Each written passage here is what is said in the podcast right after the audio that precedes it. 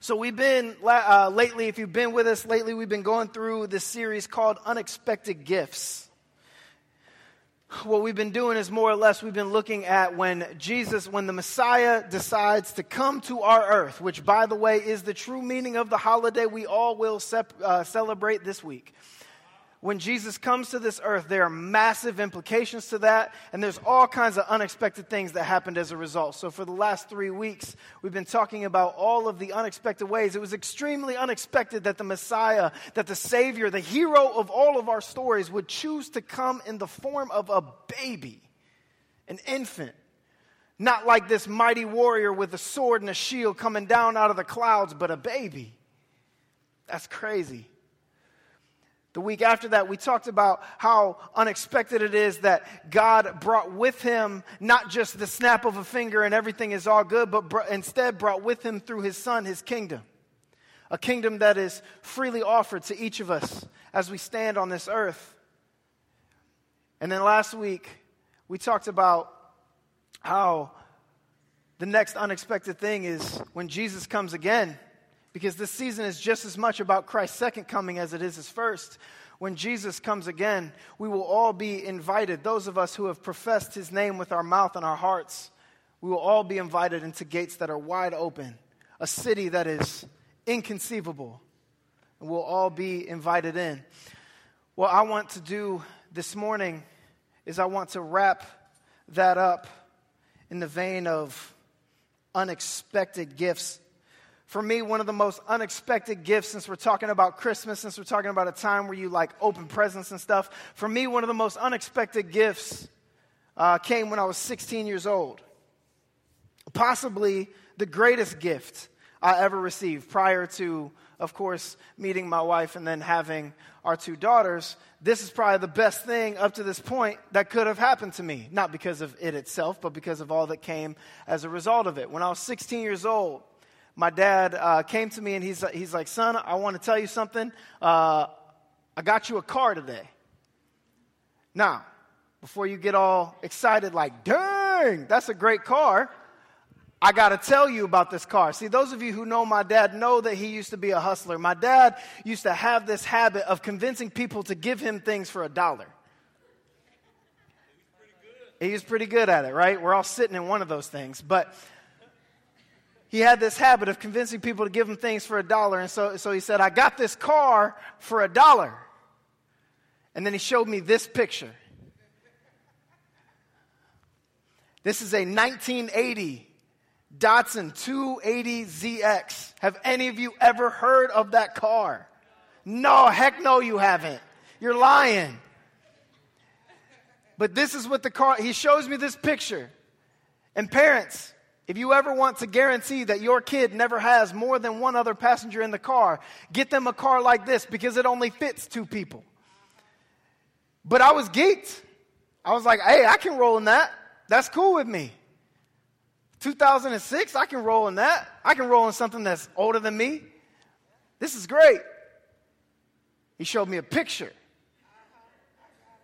Now, the fact that he got it for a dollar, and I said, that's the car? And he's like, yeah, that's what it looks like. Should have been, should have been the hint.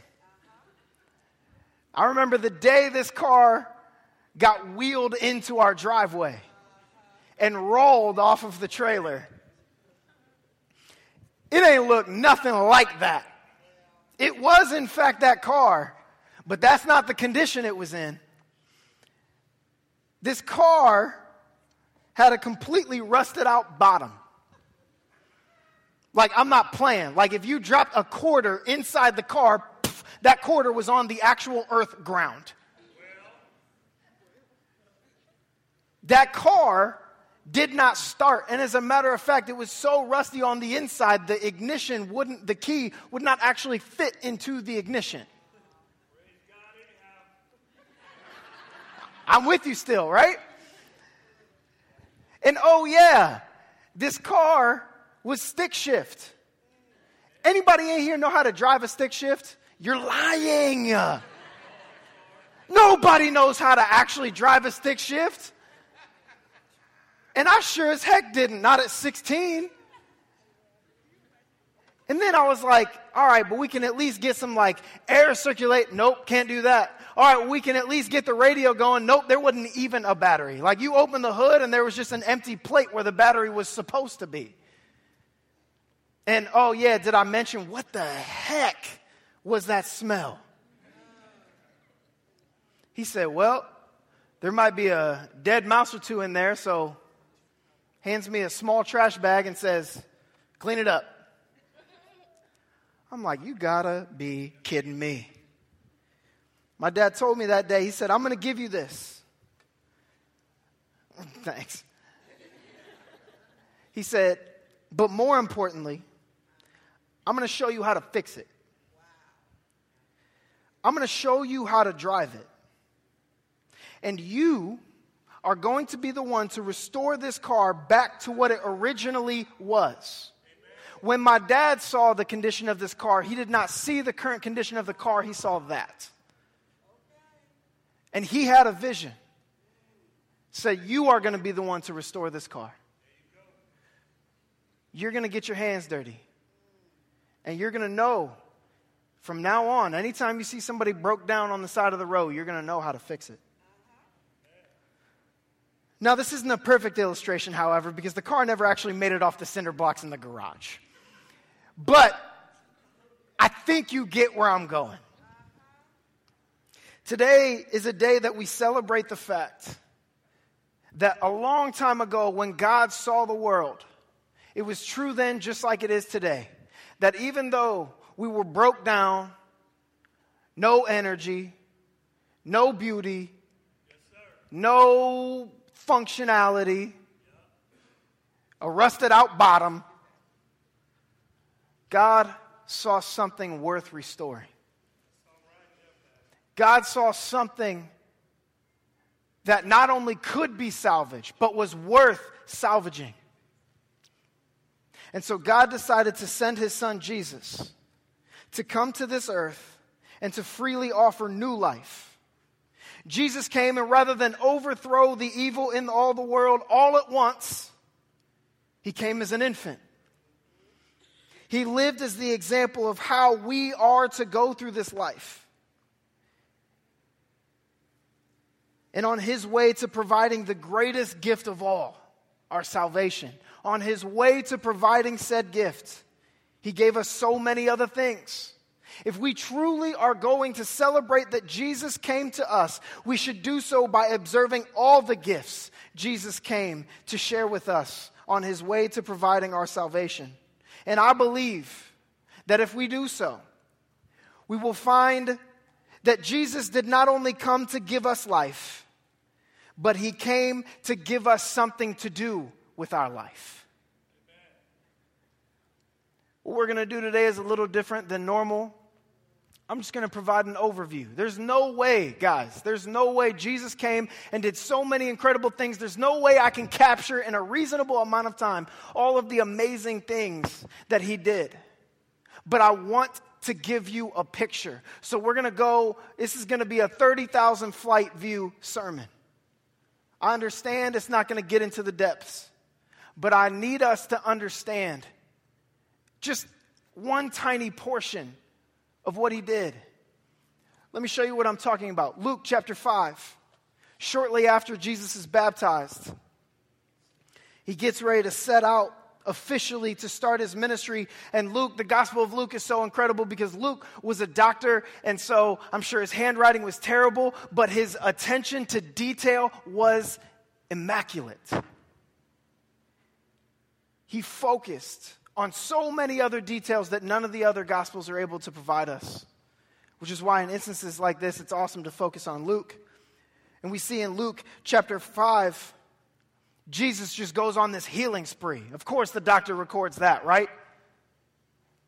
And the, one of the first instances we see of Jesus' healing, we read in verse thirteen, Jesus is talking to a man who had been paralyzed. Oh, excuse me, to a man who had leprosy.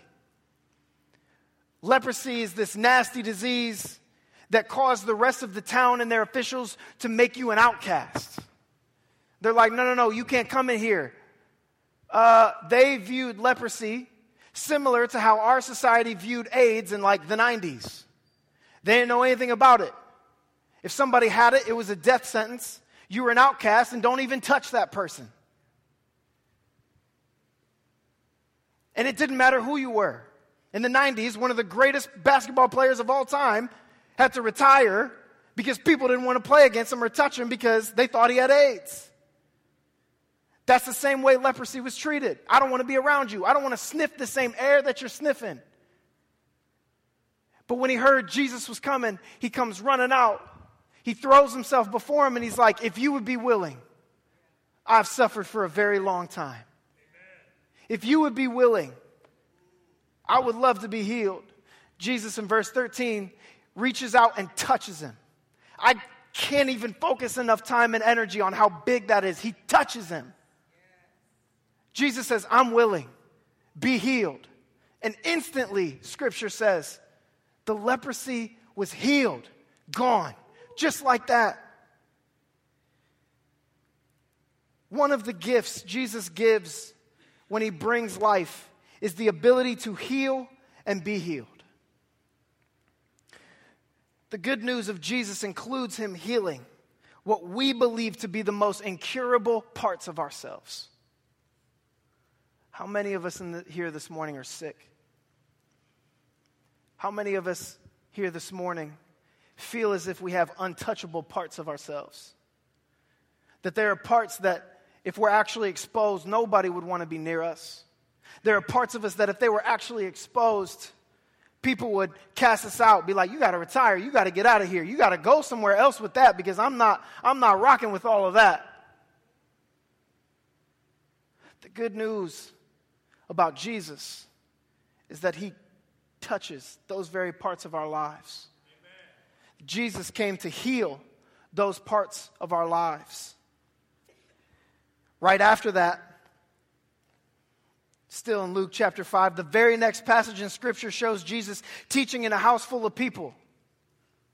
There's a few friends who had a paralyzed buddy, and they wanted to get him in front of Jesus. But man, it was way too crowded. Way too crowded. Not getting in there. Oh, but hold up. You know that friend. We all have a friend that's got the, that gets those crazy ideas. You pull up, a way's blocked. You're like, oh, got to turn around and go home. But then you've got that one friend that's like, nah, let's go over it. And if you don't have that friend, you probably are that friend. Luckily for this paralyzed man, he had a friend like that. He's like, nah, we're not letting this crowd defer us. See, there's a staircase that's built on the side of that house. I'm going to carry you up it. I'm going to break a hole in the ceiling, and I'm going to lower you on down. You're going to be right there in front of Jesus. You're going to have a better seat than anybody else. So that's what they did. And they dropped their paralyzed friend, just, just dropped him right down the roof. Imagine that, falling, flopping right in front of Jesus, and then just looking up like, what's up? And in verse twenty, Jesus looks at the young man. He says, seeing their faith, Jesus said to the man, young man, your sins are forgiven. And yeah, he healed him, but the far more controversial thing here was that Jesus saw the sins of this individual who had faith. And Jesus said, your sins are forgiven. Man, that flipped the religious teachers out. They were like, he can't say that. He can't do that. Only God can forgive sins. He can't. One of the gifts Jesus gives when he brings life is the forgiveness of our sins. We all have things in our life that hold, that hold us back. For some of us, they're generational. We inherited them. We call them curses. For others, they're situational. But when Jesus comes, Jesus brings the right and the ability to no longer be a slave. Jesus brings the right and the ability to no longer be a victim of your circumstance. Jesus can look at the things that have long held us back. The thing that we've long tried to kick. The thing that if we could just get over. Jesus comes to forgive those things. A little bit further ahead in the Gospel of Luke, we find Jesus and his boys, they, they, they get on a boat. And while they're out on the lake, Jesus decides, whew, I'm going to go take a nap. I'm going to hit this nap real quick. Y'all make sure nothing crazy happens. I'm out. He goes down. He goes to sleep. While he's asleep, a big old storm hits. Just tossing this boat back and forth. Lake is wild. Disciples are freaking out. They don't know how they're going to survive this mess. More importantly, how the heck are you asleep right now? Any of you have a friend that could just sleep through anything? They're like, we're in the middle of a storm. I'm legitimately fearing my life, and my bro down here is sleep.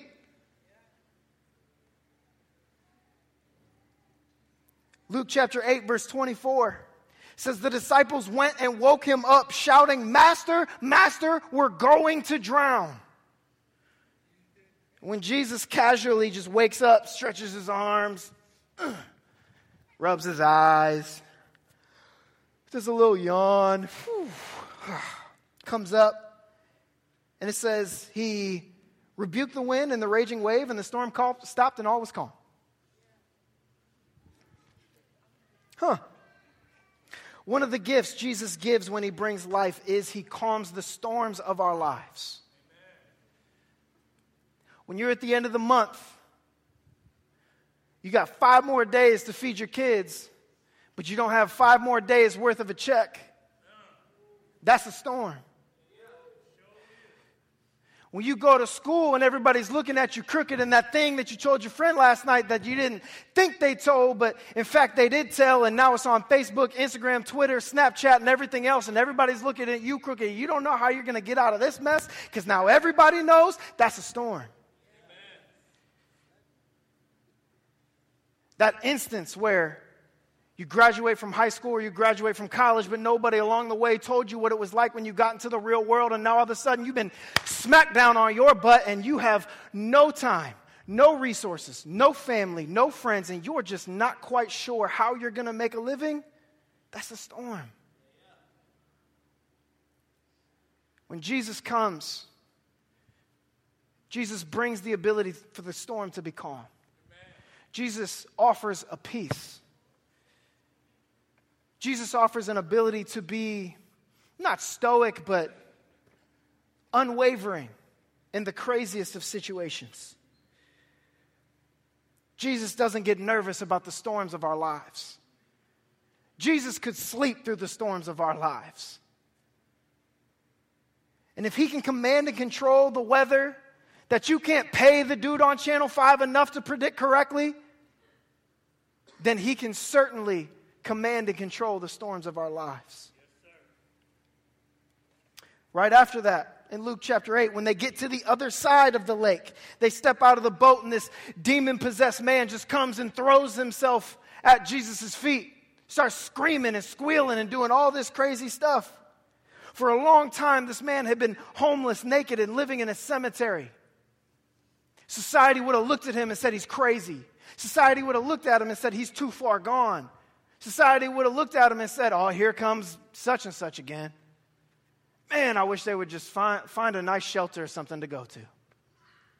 Man, I wish they would have just, you know what I'm saying, like just get the help they need. Why can't they get clean? Sometimes people are wrestling with demons. Sometimes we try to apply a simple solution to a situation that's not that simple.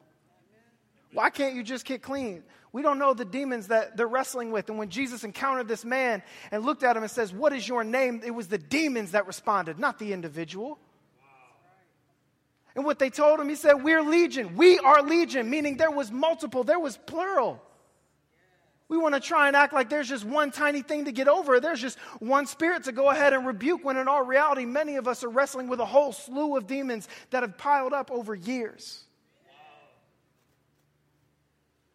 But what Jesus does in verse thirty-three is he's like, y'all got to go. And the scriptures say, then the demons came out of the man and entered some pigs that were nearby. And the entire herd plunged down the steep hillside into the lake and drowned. They were gone. Gone. Jesus saw the situation and pulled those things right out of that man. One of the gifts Jesus gives when he brings life is the expelling of all evil.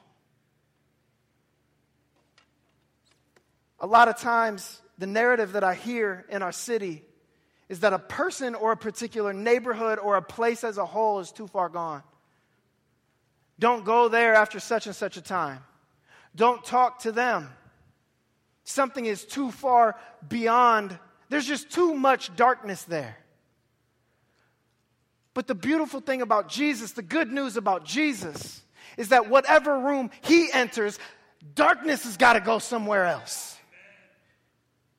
Too often we walk into a room, get an eerie feeling, and then we slide our way on out the room. But when Jesus walks in the room, it's the other way around. That darkness has got to clear out. No person, no place that, sh- that we regularly enter is too dark, is too far gone. Jesus brings the light. A little bit further on, one of my favorite passages in all of Scripture is in Luke chapter fifteen. Because in Luke fifteen, we see three stories. We see three illustrations of Jesus' heart. In verse four, he's talking about a shepherd. It says, if a man has a hundred sheep and one of them gets lost, what will he do? Won't he leave the ninety-nine others in the wilderness and go to search for the one that's lost until he finds it? In verse eight, he's talking about somebody who's lost a little bit of money. He says, or suppose a woman has ten silver coins and, he, and she loses one. Won't she light a lamp and sweep the entire house and search carefully until she finds it?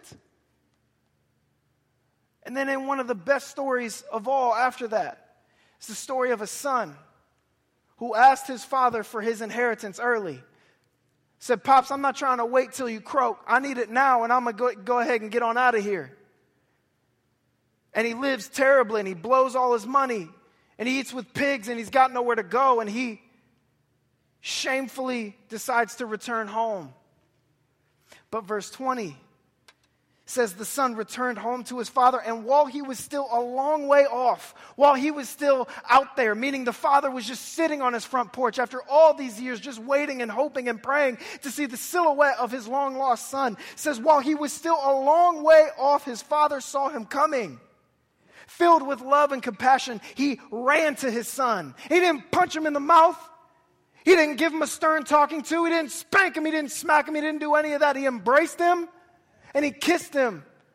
And he said, welcome home. Yeah.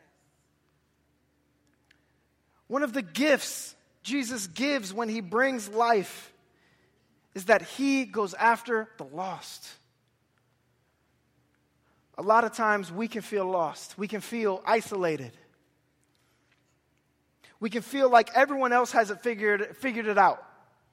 We can feel like everyone else is blessed, everyone else is happy, everyone else is having a great stinking Christmas, and they don't understand. But the truth we need to know this morning is when we feel that way, if we are lost, if we are isolated, the good news is Jesus is relentlessly pursuing you. Relentlessly. He will leave all, all those who, quote unquote, haven't figured it out. He'll come find you. He doesn't have to find you. He knows right where you're at. He's waiting for you to turn around and realize he's been walking behind you the whole way. Amen.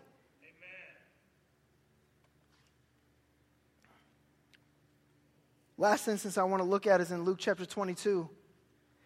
It's in the garden before Jesus gets arrested. He knows what's coming. It's about to be brutal. He's about to get beaten for a whole lot of a whole lot of days. He's about to get drugged in front of the whole city. He's about to get put on trial, and it's not going to be a fair trial. They've already stacked the jury. They already know what they're going to do with him.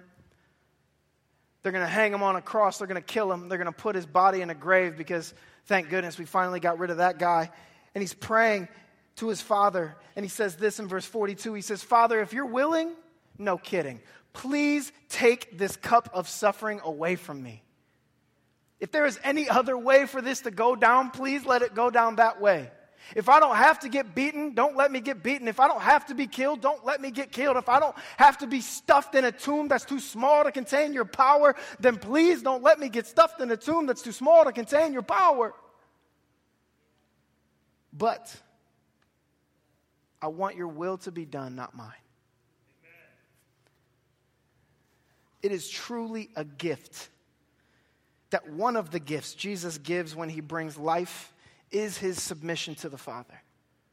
That's a gift. Because his submission, had he strayed from the Father's will, we're not saved. Had he done what any of us would have done in many of these situations, ooh, that man stink. I'm not eating with him. Whew, no, no, no, no, no, no, no. I'm a Jew. I don't rock with Samaria. We don't go over there. Let's go around.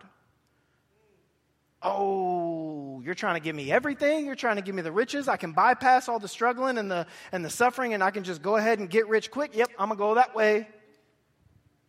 Had he done any of those things, we are not saved. Jesus chooses to submit. Many of us are facing hard situations outside these walls. Guys, when you feel God's direction, it's never easy, but it's always best to follow the prompting of the Spirit. It's never easy to answer God's phone call when he's telling you, I need to go, I need you to go this way. It's never easy to answer that call, but it's always the best. Amen. These are only some. Some of the many things Jesus gives us on his way to bringing new life. But here's the pivot right here. This is the pivot point right here. In the extension, I, I would say this is this is Acts is, is Luke's gospel, the extended version, because he wrote them both. Here's the pivot point. In the book of Acts, Luke says this, after Jesus got up out of the tomb, the tomb that was supposed to hold his body forever, but man, y'all know it can't. He went ahead and walked up out of there. He's appearing to his disciples. He's getting ready to go up to heaven for the last time. They're expecting to go with him because you rose, you said we're going with you. Here comes the kingdom. We're all coming. And he's like, no, no, no, no, no. I'm going by myself. But here's the thing. Verse eight, you will receive power. Somebody say power.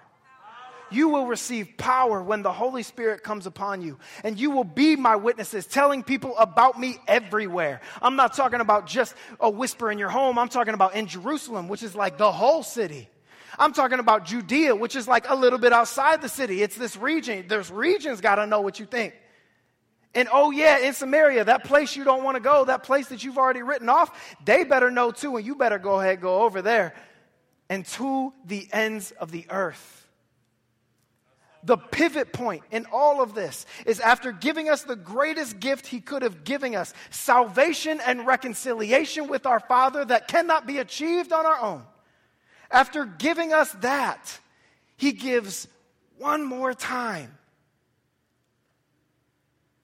He empowers all of his people to then live how he lived. He says, no, no, no, you're not coming with me right now. This car is not ready to leave the driveway. It's still got a little bit of work to do. I went ahead and provided you with the engine. I got you on the battery. There's some power to it. But after everything I've showed you, it's time for you to get in the car. It's time for you to turn the ignition. Push the brake, then push the clutch, then do this and the gas and whatever, however you drive stick. He says, it's for you to drive this car. Until she's ready. Until she's beautiful. I'm coming back. But I've left you my Spirit. I've left you the empowerment to live how I lived. I've left you the equipment to live on mission and to build this kingdom that I've been preaching to you for the last three years. Jesus did not only come to bring life. Jesus did not only come to heal. Jesus did not only come to cast out all evil. Jesus did not only come to forgive. But he came to give us something to do with our lives. Amen. He came so that we can heal. Yes. So that we can forgive. So that we can cast out all evil. Amen. So that everyone may know. From Canton to Stark to Ohio to the whole world can know. That Jesus came to bring new life. And when he comes again, anyone who's lifted their hand, professed with their mouth and their entire lives that Jesus is Lord, you're coming too. Let's pray.